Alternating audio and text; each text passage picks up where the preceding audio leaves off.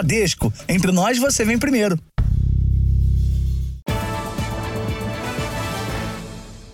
Boa noite. Boa noite. Exclusivo. A Justiça de São Paulo tornou o réu um pedreiro acusado de abusar sexualmente de pelo menos quatro menores de idade. De acordo com as investigações, ele oferecia serviços de reforma e se aproximava de famílias com crianças e adolescentes.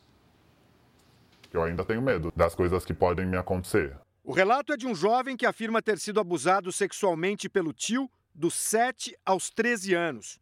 Ele conta que viu o irmão mais novo também ser molestado. Sempre quando não tinha ninguém, acontecia os atos, sempre dava presente, sempre tendo algo em troca para a gente não ter essa noção de que isso era errado. Eles só teriam se livrado da violência sexual quando fugiram da casa da mãe, irmã do acusado. A família toda ficou contra a gente, inclusive minha mãe é testemunha do caso contra a gente, falando que a gente estava mentindo. Joelson Alves da Silva, de 49 anos, foi preso na semana passada em Ipatinga, interior de Minas Gerais, por um outro caso ocorrido no início deste ano. O pedreiro é acusado de estuprar um menino de 12 anos em Cajamar, na região metropolitana de São Paulo. Ele ameaçou familiares, dizendo que se eventualmente for condenado e preso, quando sair, vai se vingar. Segundo a polícia, geralmente o pedreiro se aproximava de famílias em dificuldades financeiras. Primeiro, conquistava a confiança dos pais, fazia doações, presenteava as crianças e só depois disso começava com os abusos. Joelson trabalhou em diversas cidades do país. A suspeita é que ele tenha feito mais vítimas que não procuraram a polícia. Em 2014, Joelson foi denunciado em Saquarema, no Rio de Janeiro. Tratava meu filho como se fosse filho até dele. Levava para passear, entendeu? Dizia ia comprar telefone para dar para meus filhos.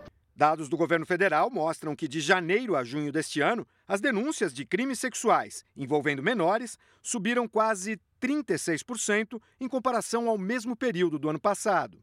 A defesa de Joelson não quis se pronunciar sobre as acusações. No caso dos sobrinhos, a denúncia chegou à justiça nove anos atrás. Até hoje, o caso não foi julgado. A assessoria de comunicação do Tribunal de Justiça de São Paulo informou que o caso segue em sigilo e não pode se pronunciar sobre o assunto. Se tivesse resolvido lá no começo, não teriam outras vítimas. Se esse caso se prolongou tanto que ele teve tempo de fazer novas vítimas. Vem o julgamento, ele seja julgado por tudo que ele fez, fique preso por muitos e muitos anos, né? Veja agora outros destaques do dia. Arthur Lira suspende reuniões para priorizar a votação da reforma tributária. Ministros e políticos prestam homenagem à Sepúlveda Pertence no STF. Venezuela não pode receber novos empréstimos do Brasil enquanto não pagar o que deve. Câmeras de segurança ajudam polícia a identificar criminosos foragidos em São Paulo. Bombeiro morre ao tentar apagar incêndio no sexto dia de protestos na França. E na série especial, o tempo gasto nas redes sociais impede a realização de sonhos e projetos no mundo real.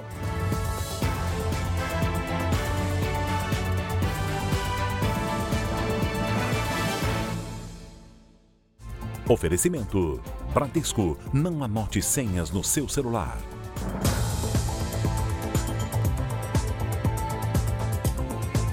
A polícia investiga o desaparecimento de uma criança de um ano e 11 meses em São Paulo. A suspeita é de que a menina tenha sido sequestrada por uma amiga da mãe dela. Seu Gilson passou o dia colando cartazes pelo bairro onde mora com a família. Desesperado, está em busca da filha caçula, Isabela. Tem um buraco no coração que vai ficar difícil de tapar. Só vai ser tapado quando ela não aparecer. A menina sumiu na noite de sexta-feira, na zona sul da capital paulista. Ela estava com o irmão mais velho e com a mãe, que vendia balas para completar a renda. Câmeras de segurança gravaram o momento em que a mulher atravessa a rua e vai a um bar. Segundo a polícia, neste momento, ela deixou dois filhos com uma conhecida. No relato de Evaniza, a mulher se chama Sandra e ajudava a família com cestas básicas. Passaram a ter mais intimidade e a Sandra passou a pedir a criança para ela, queria a criança, quis levar a criança para ela. A, a, senhora disse que nunca autorizou isso, mas manteve a amizade, que foi algo imprudente. O circuito também mostra quando a mãe de Isabela volta para o lugar onde deixou as crianças. Neste momento, percebe que a menina desapareceu. Ivaniza pede ajuda a clientes do bar. Logo em seguida, aparece Sandra com o irmão de Isabela. O delegado afirma que Sandra fingiu ter sido atacada por sequestradores. Ela volta a pé junto com o pequeno, de 8 anos de idade, demonstra que está sofrendo ali e, em dado momento, ela desaparece no meio da confusão. A polícia já sabe que a menina foi colocada em um carro com outras duas pessoas, mas até agora o veículo não foi encontrado. As imagens da mulher que participou do sequestro de Isabela foram inseridas em um sistema de reconhecimento facial, numa tentativa de descobrir a verdadeira identidade dela e localizar a criança. Segundo os depoimentos, a mulher fez amizade com a mãe de Isabela assim que a família chegou da Bahia. Possivelmente uma estratégia para conseguir sequestrar a criança. Só no primeiro semestre deste ano, o Disque 100 recebeu mais de 1.400 denúncias de sequestro e cárcere privado de crianças e adolescentes no país. A gente quer a Isabela. A única coisa que a gente pede, que a Isabela volte para o braço da família. Uma jovem de 19 anos foi presa depois de confessar que matou o patrão na zona oeste do Rio. O corpo do idoso foi encontrado em um reservatório d'água no quintal de casa. Isabela da Silva Oliveira, de 19 anos, é a principal suspeita de assassinar o idoso Lilson Braga, de 66 anos. O corpo dele foi encontrado pelo filho. E após ter procurado aquela casa inteira, sozinho, eu encontrei o meu pai dentro da cisterna. Isabela foi presa em casa, numa comunidade na zona oeste do Rio. Em depoimento, a jovem confessou o crime, mas disse que matou Lilson porque foi ameaçada e abusada sexualmente. A versão não convenceu a polícia. Cremos que o objetivo foi financeiro. Ela, ela rouba, roubou a vítima, fez transferências bancárias, saques, roubou os telefones celulares da vítima. Apesar das evidências, a polícia ainda busca respostas. Os investigadores acreditam que Isabela recebeu a ajuda de alguém para esconder o corpo do patrão. Esse caso também pode ter relação com a morte da mãe dele, uma senhora de 91 anos encontrada sem vida em casa uma semana depois do assassinato de Lilson. A presa, Isabela, se passando pelo Lilson, ele já morto, faz contato com a cuidadora da idosa e a dispensa, alegando que a partir daquele momento a situação financeira não estava, não estava fácil e ele passaria a cuidar da senhora, da mãe. Isabela deverá responder por latrocínio, roubo seguido de morte, ocultação de cadáver e omissão. Todos sabiam que o meu pai tinha uma certa quantia de dinheiro reservada, como joias, e tinha o interesse de ir para um outro país viver, coitado, com o interesse de fugir da violência. No interior de Goiás, uma administradora de empresas precisou pedir medida protetiva contra o ex-namorado depois de ser perseguida por ele. Perseguir alguém virtualmente é crime no Brasil e pode dar até três anos de prisão. A mulher não quer ser identificada. Ela mora em Anápolis, a 50 quilômetros de Goiânia. Durante um mês, ela namorou um espanhol de 39 anos que vivia no Brasil. Depois que ela terminou o relacionamento, as perseguições começaram. Ia na academia atrás de mim, mandava pessoas me intimidar na academia, levar recado dele. Ela descobriu que foram criados perfis falsos em redes sociais, como se ela fosse uma garota de programa. O endereço era o da casa dela. Imagens do circuito de segurança mostram homens interessados no falso anúncio, que ela acredita ter sido criado pelo ex-namorado. Vem homem de dia, vem homem à noite, vem homem de madrugada, não tenho paz. A vítima registrou um boletim de ocorrência e a justiça concedeu uma medida protetiva determinando que o ex-namorado não se aproximasse mais dela. O homem se mudou para a Espanha e não conseguimos contato com ele. Esse é um caso conhecido como stalking, que em inglês significa perseguição. Desde 2021, uma lei tipifica o crime de perseguição, que pode ocorrer tanto fisicamente quanto no ambiente virtual. A pena pode chegar a três anos de prisão. Só no ano em que a lei foi criada, houve 27.722 ocorrências de stalking em todo o país. Esse comportamento ele deve ser reiterado, né? tem que ser uma conduta habitual e de alguma forma tem que trazer essa, essa preocupação, essa ameaça à integridade física, integridade psicológica da vítima. Muitas vezes esse comportamento pode até restringir a liberdade de locomoção da vítima, porque ela tão incomodada já com esse comportamento, com essa conduta, deixa de frequentar determinados locais. Hoje em dia eu tomo remédio para dormir, para ter calma, mas não é fácil. Ele não para de jeito nenhum. E ele mesmo fala que não tem medo da polícia, que não tem medo da justiça, porque lá não, ele não vai preso. 18 pessoas foram detidas na região metropolitana de Salvador por manter pássaros em cativeiro. A polícia militar chegou ao local após uma denúncia anônima. As aves estavam nesta casa na cidade de Lauro de Freitas. O espaço foi alugado para a realização de um torneio de canto de pássaros. Ao menos 10 espécies eram mantidas em cativeiro e participariam das disputas. Olha a condição da ave, como está, altamente debilitada. Nesse tipo de competição, os pássaros que cantam mais alto e por mais tempo vencem. A prática é considerada crime de maus tratos contra animais. A pena é de três meses a um ano de prisão, além de multa. Depois de resgatados, os animais são levados ao centro de triagem de animais silvestres. Muitos chegam bem debilitados ao espaço. Atualmente, mais de 400 aves de diversas espécies estão aqui em tratamento, até terem condições de voltar à natureza. Observar quais são as condições que esses animais estão chegando, se eles têm é, deficiências nutricionais, se tem problemas de saúde, né? alguns sinais clínicos que indiquem doenças. Por ano, mais de 50 mil animais silvestres são resgatados no Brasil e entregues a centros como este. De acordo com o Ibama, 75% são aves. Os 53 pássaros que chegaram na última apreensão da Polícia Ambiental estão em quarentena nesta unidade. Aqui a gente é, faz justamente uh, a separação para vamos pecar pelo excesso do que pela falta, né? De cuidado sanitário e cuidado de saúde do, dos indivíduos também, dos próprios, das próprias aves, né? dos próprios animais. Para combater a violência nas escolas, o governo do Rio de Janeiro lançou um aplicativo com um botão do pânico. A ideia é aumentar a sensação de segurança nas instituições de ensino e combater ataques e agressões. No mesmo dia do lançamento do aplicativo, uma professora agredida por um aluno foi afastada por problemas de saúde. Essa professora tem medo. As marcas no rosto são do chute que ela levou do aluno de 15 anos. A agressão aconteceu durante uma reunião em que a diretora da escola avisou para a mãe do estudante que a matrícula dele estava cancelada. Ele me culpa dele ter sido expulso da escola. Ele não estava compreendendo que, na verdade, ele foi cancelado do sistema por falta. Dias antes da agressão, a professora da rede estadual de ensino conta que recebeu ameaças do aluno e que procurou a polícia. Eu sou apaixonada pela educação, mas eu estou completamente apavorada. Eu não sei sequer se eu quero entrar numa sala de novo. A professora foi afastada por motivos de saúde. Em nota, a Secretaria Estadual de Educação informou que a agressão foi registrada na delegacia.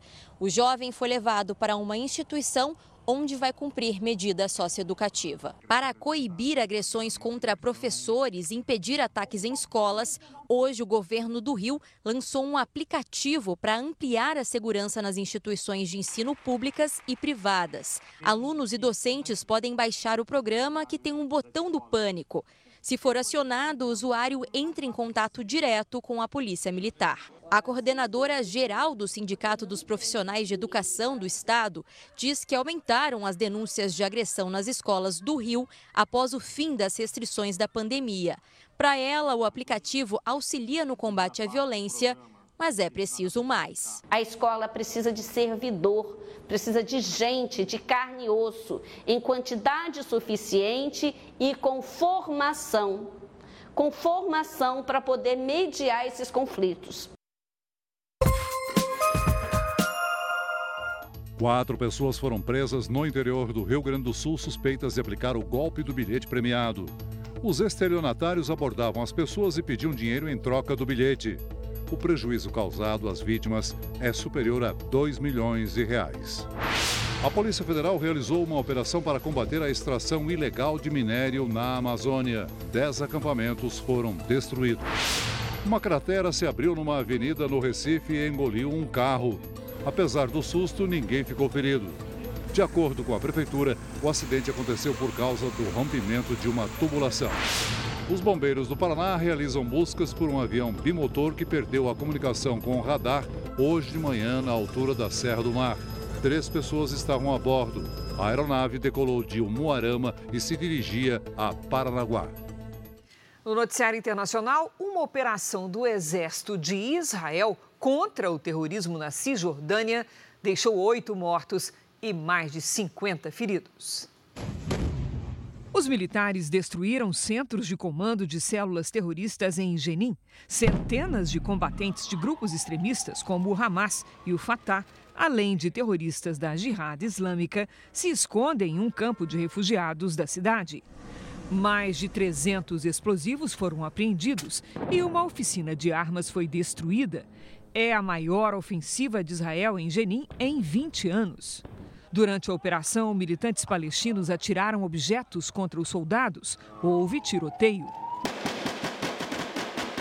E mais de 100 pessoas foram detidas para interrogatório. Em Gaza, palestinos protestaram contra a operação israelense. O presidente da autoridade palestina condenou a ação militar e pediu o apoio de líderes internacionais. O primeiro-ministro israelense Benjamin Netanyahu afirmou que a operação contra o terrorismo em Jenin vai continuar pelo tempo que for preciso. Na cidade de Ramallah, houve protestos contra a ação de Israel. Nos confrontos com as forças de segurança, uma pessoa morreu. 3.200 pessoas foram presas nos protestos que começaram na França há uma semana.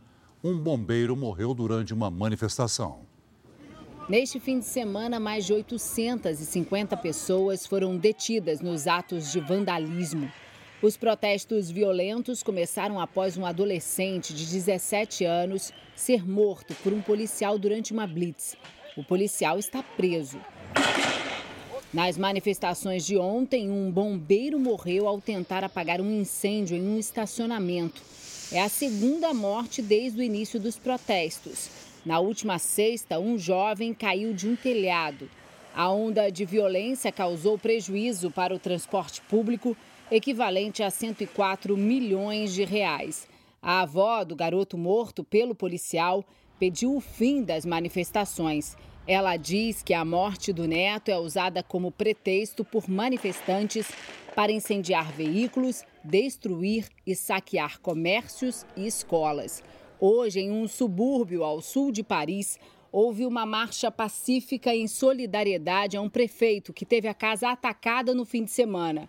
A mulher e um dos filhos dele ficaram feridos. O policiamento segue reforçado em todo o país. A onda de violência preocupa setores da economia como o turismo.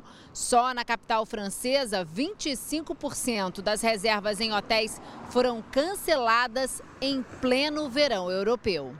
O presidente Emmanuel Macron vai se reunir amanhã com os prefeitos das 220 localidades prejudicadas pelas manifestações.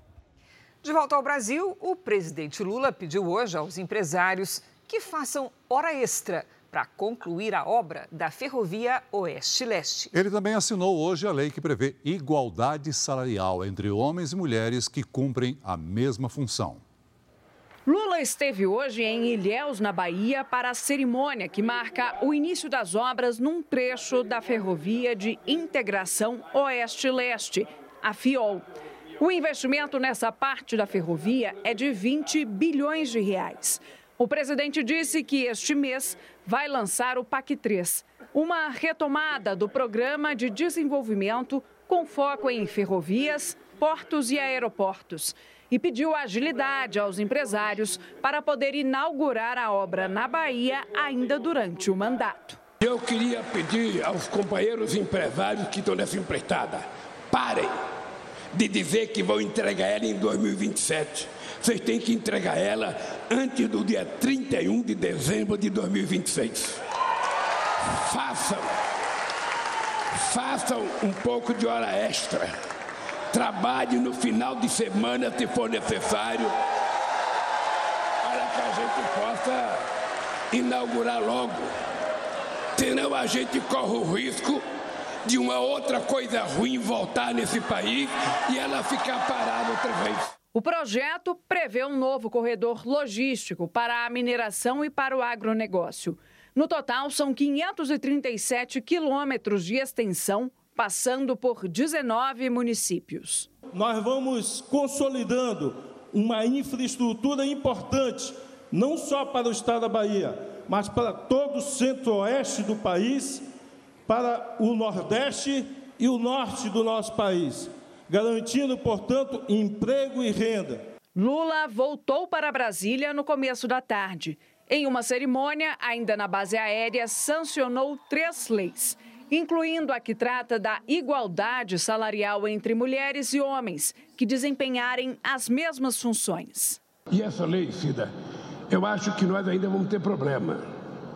Porque o problema não é lei que pega ou lei que não pega é que a gente pode ter empresário que cumpra e empresário que não cumpra. E nesse governo, o empresário que não cumpra vai ter que enfrentar a legislação brasileira, vai ter que enfrentar a lei. A igualdade é uma necessidade e uma urgência. É com a igualdade que criaremos condições para que todas as pessoas possam estar em todos os espaços onde elas quiserem estar. Nas redes sociais, o presidente Lula prestou homenagens à Norma Norma Haddad. A mãe do ministro da Fazenda, Fernando Haddad, morreu ontem à noite aos 85 anos, vítima de câncer.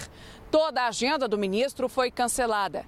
No final da tarde, Lula embarcou para a Argentina, onde participa amanhã da cúpula do Mercosul. É para lá que o Jornal da Record agora vai ao vivo. Quem acompanha a agenda do presidente Lula na Argentina é a nossa colega Renata Varandas. Olá, Renata, boa noite. Oi, Cris. Boa noite para você, para o Celso e a todos. O presidente Lula chega daqui a pouco, às nove da noite, aqui em Porto Iguaçu, na Argentina.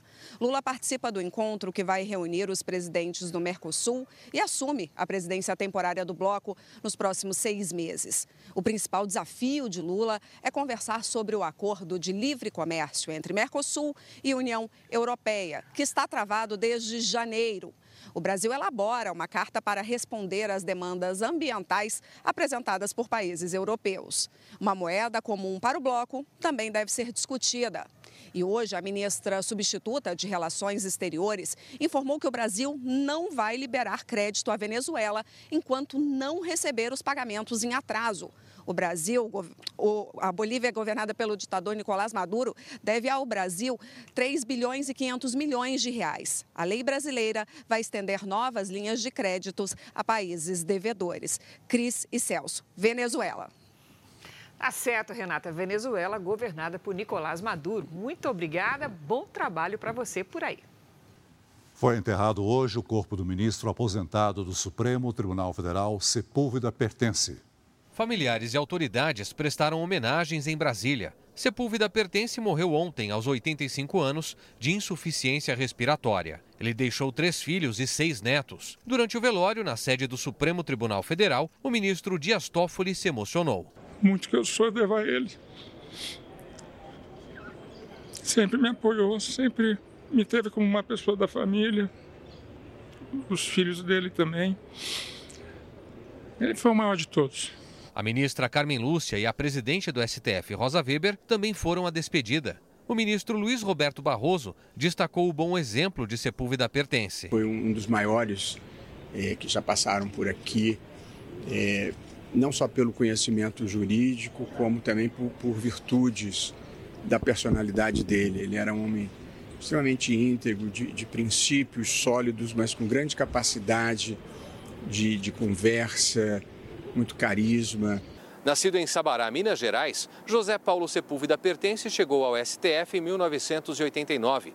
Nomeado pelo então presidente da República, José Sarney, passou 18 anos na corte e se aposentou em 2007, três meses antes da idade limite para integrar o Supremo, à época 70 anos. Sepúlveda Pertence também foi procurador-geral da República, professor e advogado. Ele foi uma voz decisiva na consolidação de direitos sociais, na eficácia desses direitos, então, inovadores introduzidos pela Constituição. A chuva não dá trégua para o litoral do Nordeste. No Recife, por exemplo, os alertas emitidos no fim de semana continuam ativos. Vamos conversar com a Lidiane Sayuri. Oi, Lid, boa noite. É normal essa quantidade de chuva nessa época do ano por lá? Nesta época, sim. Cris, boa noite para você. Celso, muito boa noite. Boa noite a todos que nos acompanham. Apesar das imagens de satélite não registrarem as nuvens de chuva sobre o litoral do Nordeste, a região sofre com o aguaceiro. E por que isso não aparece aqui no mapa? Porque essas nuvens estão bem próximas da superfície. Nesta terça-feira, a previsão é de mais chuva entre o litoral do Espírito Santo e o norte do Amazonas, com chance de transtornos. Em todas as áreas claras aqui do mapa, tempo firme, quente e bastante seco. Atenção para o risco de queimadas nas manchas destacadas. Os ventos fortes ajudam a espalhar as chamas, principalmente no centro-oeste. Em Florianópolis, faz até 23 graus nesta terça. No Rio de Janeiro, 25. Em Cuiabá, 34. Em Fortaleza, chuva e sol que esquenta até os 31 graus. Em Rio Branco, 35. Em São Paulo, a semana segue com tempo seco, firme e esquentando um pouquinho mais a cada tarde. Tem chance de neblina logo cedo, nesta terça máxima de 31 graus. O primeiro tempo delivery de hoje é para a Lene, que está em Macapá, no Amapá. Vamos lá. Oi, Lene, boa noite. Olha, você está em uma das áreas com previsão de bastante chuva nesta semana. Em alguns momentos, as pancadas podem ser fortes e causar alagamentos. E olha, mesmo com chuva, a temperatura passa dos 30 graus. O Wagner está em Porto, Portugal, né? E quer saber, está tanto calor por lá, que ele quer saber se fica ou se volta para o Brasil. Puxa, que dúvida, não? Vamos lá, Wagner. Olha, se depender da temperatura, Porto não está muito diferente de São Paulo, tá? Nos próximos dias, tempo firme, com mínimas aí entre 13 e 14 graus e máximas acima dos 23. Então, faça como eles, mande também o seu pedido aqui pelas redes sociais com a hashtag você no JR. Cris Celso. Valeu, Lid. Até amanhã, Lid. Veja a seguir: torcedores do Palmeiras e do Atlético Paranaense entram em confronto depois de partida do Campeonato Brasileiro em Curitiba. Polícia de São Paulo consegue identificar 70% dos criminosos flagrados por câmeras de segurança. O tempo que os jovens brasileiros perdem nas redes sociais, na internet e o impacto disso na rotina e no futuro dessa geração.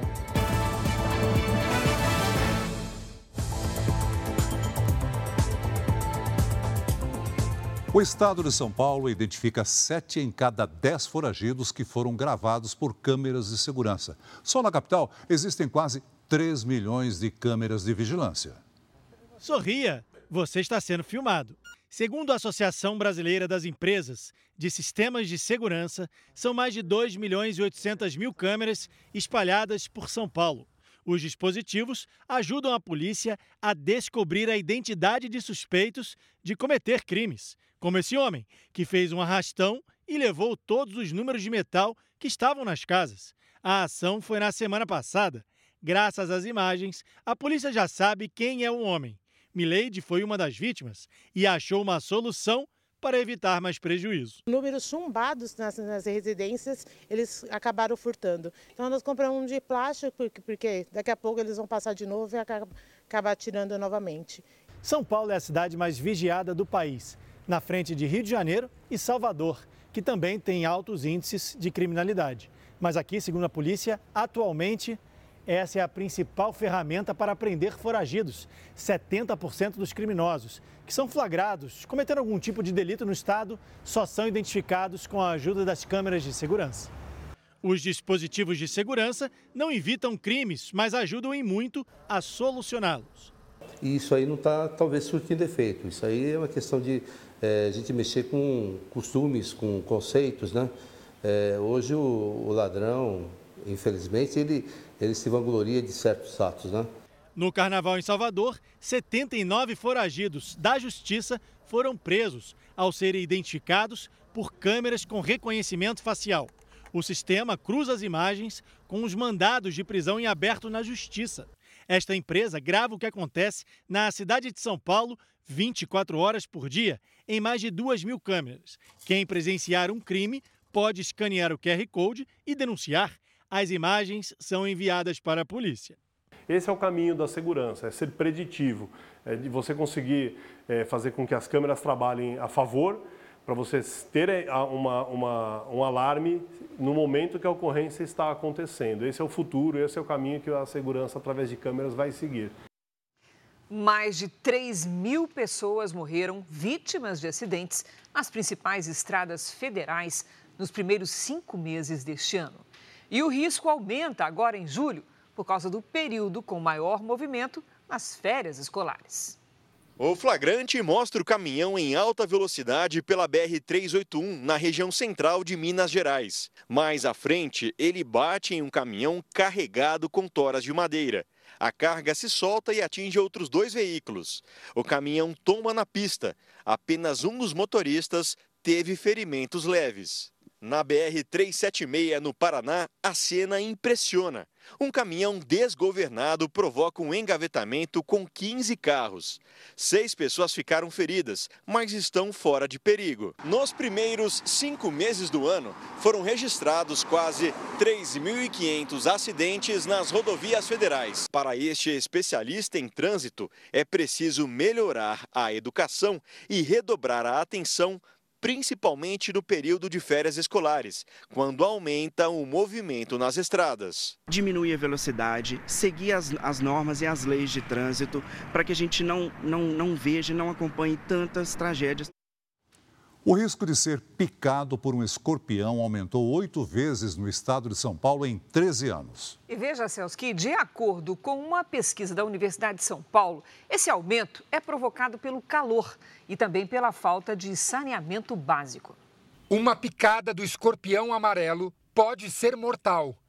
O veneno dele atinge o sistema nervoso da vítima. Os grupos mais vulneráveis são as crianças e os idosos, porque o sistema imune pode ser um pouco né, debilitado. De 2008 a 2021, o risco de ser atacado por um escorpião aumentou oito vezes no estado de São Paulo.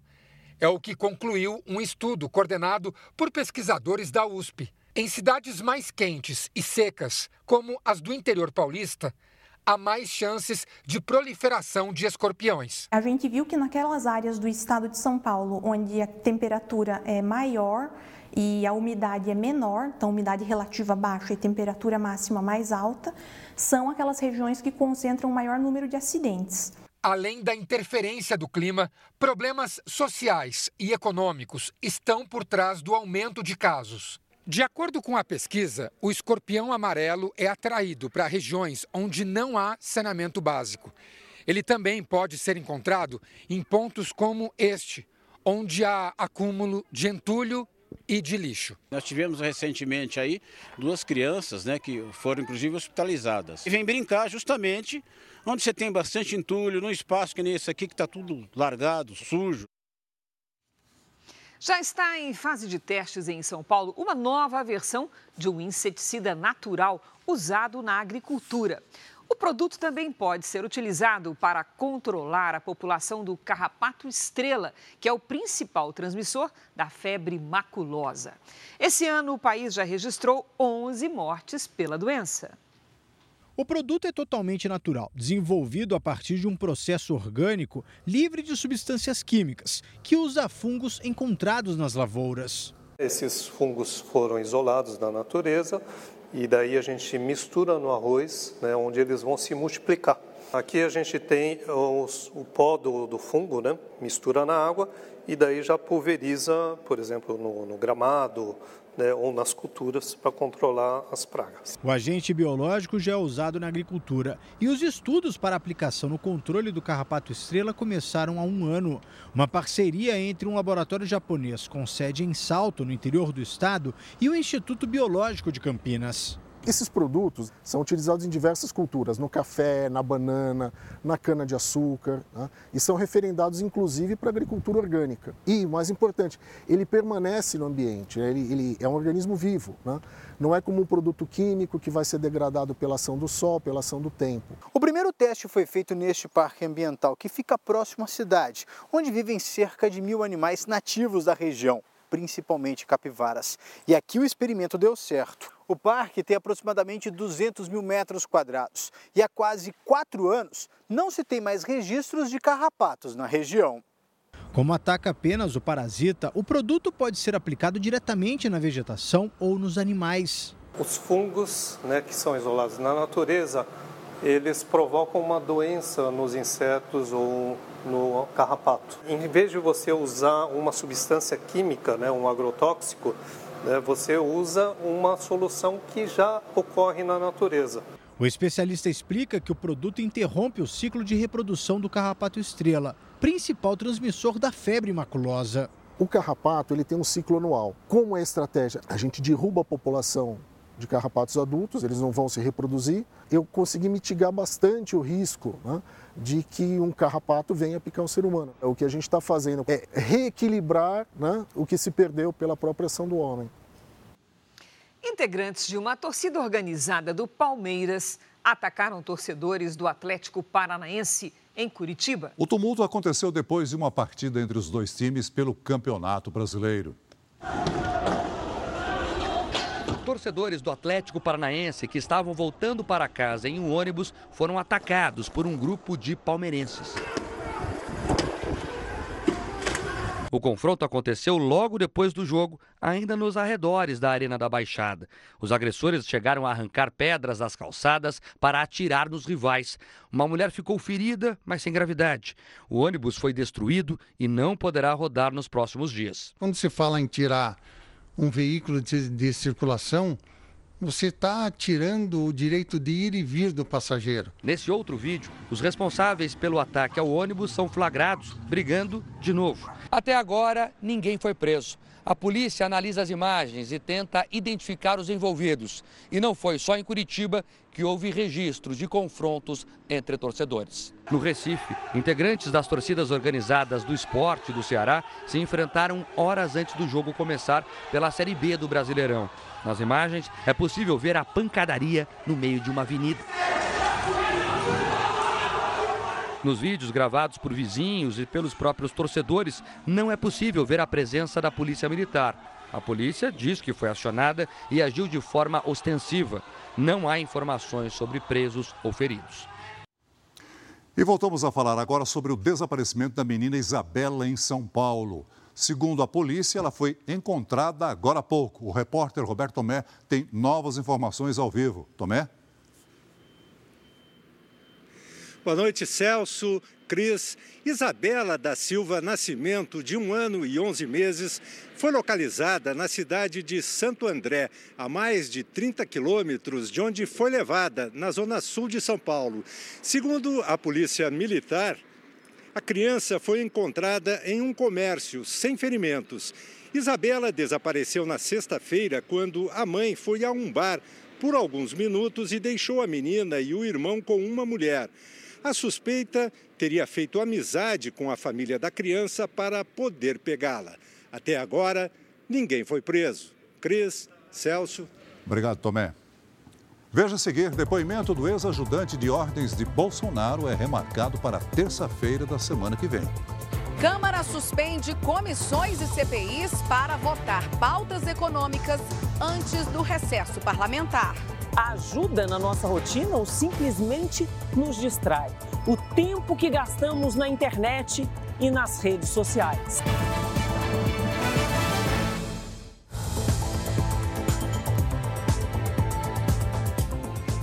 Brasília, a Câmara dos Deputados começou hoje um esforço concentrado para tentar aprovar pautas econômicas importantes. A expectativa é votar o novo marco para o controle das contas públicas e também a reforma tributária até o fim da semana. A Câmara dos Deputados suspendeu todas as comissões fixas, CPIs e sessões solenes esta semana. O motivo da corrida contra o tempo é o recesso parlamentar, que começa no dia 17. O objetivo é votar mudanças no Conselho Administrativo de Recursos Fiscais, o CARF, que permitirá à União desempatar votações em julgamentos e ampliar a arrecadação. O novo arcabouço fiscal, que cria novas regras para controle das contas públicas, também precisa ser analisado pelos deputados, depois de passar por mudanças no Senado. Nos próximos dias, há expectativa de votação da reforma tributária que promete simplificar a cobrança de impostos no país. Numa rede social, o presidente da Câmara, Arthur Lira, declarou hoje que é chegada a hora de dar um salto para aprovar a legislação tributária que o Brasil merece e que vai acelerar a votação das matérias. Lira também vai exigir que os deputados registrem presença física no plenário para garantir a votação das pautas. Nós queremos trabalhar junto aos líderes da Câmara que a gente possa concluir a votação esta semana. Todo o esforço do governo tem sido no sentido de apoiar essa disposição do presidente da Câmara, do relator do grupo de trabalho de votarmos esta semana. Entidades e economistas alertam para o risco da reforma tributária aumentar os impostos sobre os produtos da cesta básica, que hoje é isenta de tributação. É que no texto atual, os alimentos passariam a ser taxados com alíquota reduzida. A Associação Brasileira de Supermercados afirma que a proposta pode reajustar em quase 60% os impostos sobre os produtos da cesta. O Ministério da Fazenda nega e explica que a conta é diferente. Fizeram a conta só considerando a alíquota nominal, esqueceram todo o efeito de cumulatividade de imposto pago e não recuperado ao longo da cadeia. Não tem aumento de tributação da cesta básica, queria deixar isso claro. Isso já está dentro do desenho da reforma tributária. Com o foco do Congresso nas pautas econômicas, foi adiado o depoimento do ex-ajudante de ordens do ex-presidente Jair Bolsonaro na CPMI dos atos golpistas. O depoimento do tenente-coronel Mauro Cid foi remarcado para terça-feira da semana que vem. Ele está preso desde maio, depois de uma operação da Polícia Federal que apura fraude nos cartões de vacinação de integrantes da família Bolsonaro. A balança comercial brasileira fechou com resultado positivo, isto é, o Brasil exportou mais do que importou, o que gerou um saldo positivo que passa dos 217 bilhões de reais no primeiro semestre deste ano. Esse é o melhor resultado do comércio exterior brasileiro no período em 24 anos. O avanço em relação ao primeiro semestre do ano passado foi de quase 33%. Os dados são do Ministério do Desenvolvimento, Indústria, Comércio e Serviços. No Peru, autoridades subiram o nível de alerta depois que o vulcão Ubinas começou a lançar cinzas com maior intensidade. O vulcão é um dos mais ativos do país. O Instituto Geofísico Peruano recomendou que o governo prepare planos de retirada dos moradores depois que o Binas registrou aumento de atividade sísmica. O sul do Peru abriga uma dezena de vulcões ativos e faz parte do chamado Anel de Fogo do Pacífico, onde são registrados terremotos e atividades vulcânicas. A Rússia disse que resgatou cerca de 700 mil crianças das zonas de conflito na Ucrânia. De acordo com autoridades do país, a intenção é proteger órfãos e crianças da guerra. A Ucrânia e os Estados Unidos acusam a Rússia de cometer crimes de guerra ao sequestrar menores de idade. Tornados deixaram ao menos três mortos nos Estados Unidos. As regiões mais atingidas foram o centro-oeste e o sul do país. Na manhã de hoje, mais de um milhão de moradores ficaram sem energia elétrica. Um parque de diversões dos Estados Unidos interditou a montanha russa mais alta da América do Norte. Um visitante percebeu uma rachadura enquanto os carrinhos do brinquedo passavam por um dos pilares de sustentação. Ninguém ficou ferido. O Jornal da Record volta com informação ao vivo, em primeira mão, sobre a localização da menina Isabela aqui em São Paulo. O repórter Roberto Tomé traz as últimas notícias. Roberto. Oi, Cris, Celso. Agora, com a criança em segurança, a polícia tenta encontrar a mulher que teria entregado Isabela a dois sequestradores.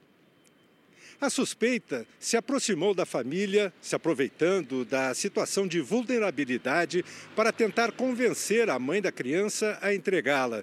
Segundo a polícia, como não conseguiu, passou a planejar o sequestro. A suspeita se apresentou como Sandra e ainda está foragida.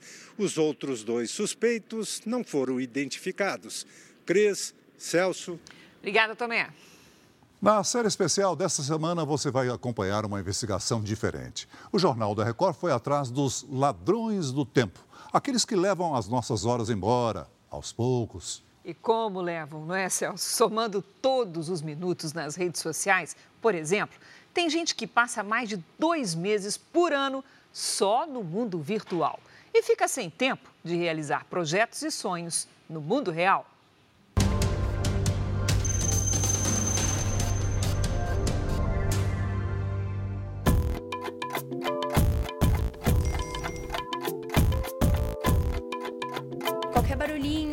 Ou se ele acende, você já se distrai. Tem alguém comentando minhas coisas e você vai lá é, naturalmente para ver.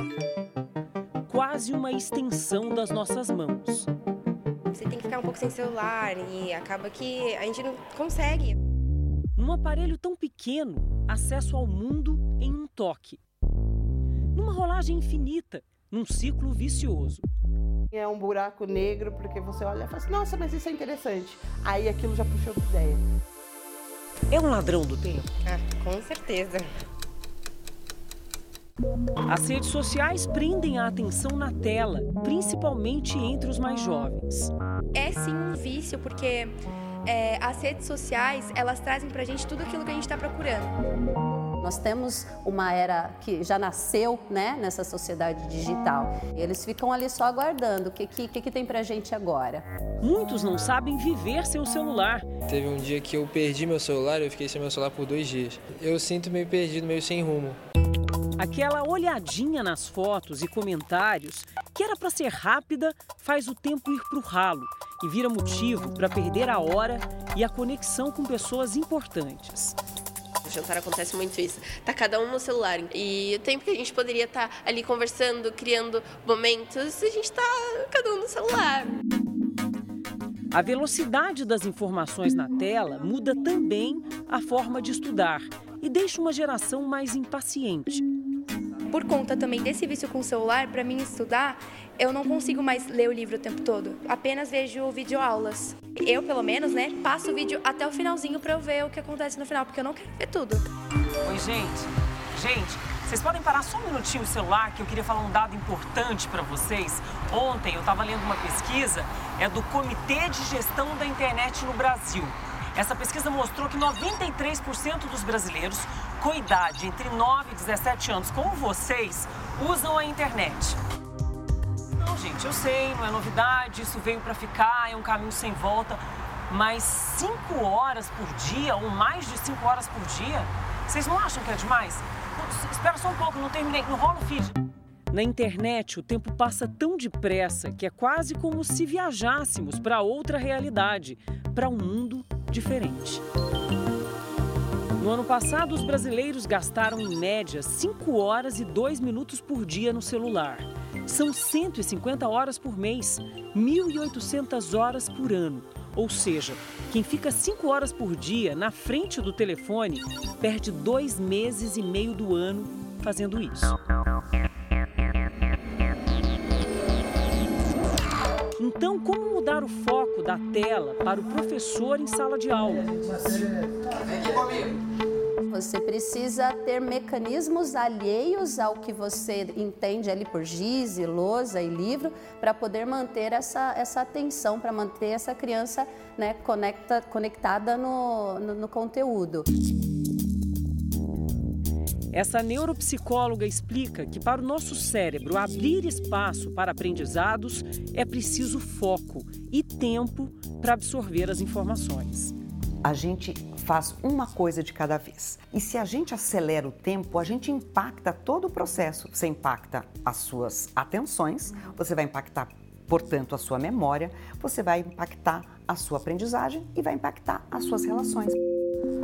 Por causa do celular, a arquiteta Rebeca chegou ao ponto de adiar um curso que planejava fazer. Eu trabalhava 8 horas e ficava entre 8 e 10 no celular. Então não tinha hora no dia para eu estudar. Para resgatar a vida real, ela deletou aplicativos e só conseguiu controlar o uso das redes sociais depois de pedir ajuda. Pedi para minha amiga colocar a senha e aí eu não sei a senha. E aí eu tenho um limite diário. É, eu posso usar até uma hora por dia. Depois disso, pede a senha e eu não posso mais usar. A professora Eliene vive conectada praticamente o dia inteiro. E à noite o descanso vira cochilo. Muitas vezes eu acabo mexendo no celular. Quando eu vejo é meia-noite, uma hora, sendo que eu tenho que acordar às quatro da manhã. O celular se tornou um devorador de tempo e de qualidade de vida. Eu poderia estar fazendo muitas outras coisas úteis, por exemplo, ir para academia, estudar uma outra coisa, até mesmo a pós-graduação que está atrasada, eu poderia estar ali colocando em dia. Não importa a idade, para especialistas é preciso dosar melhor o tempo no mundo virtual e dedicar mais espaço aqui, no mundo real. Na mesa de jantar, antes de dormir, no momento em que estamos em família, conversando, interagindo, assistindo um filme, há momentos em que realmente ele precisa ser desligado. O tempo tem que ser muito valorizado porque não é sempre que ele vai estar ali, né? Então aquela pessoa pode estar ali do seu lado e depois ela pode não estar mais. De repente você ficar se perguntando por que que você não passou mais tempo com ela, por que que você não aproveitou o momento que você tinha com ela para ficar nas redes sociais. Essa edição termina aqui e à meia-noite e meia tem mais Jornal da Record. Fique agora com um episódio especial e sem intervalos comerciais da série Reis, a última batalha de Urias. E logo após Jesus tem a grande conquista. Ótima noite para você. Boa noite.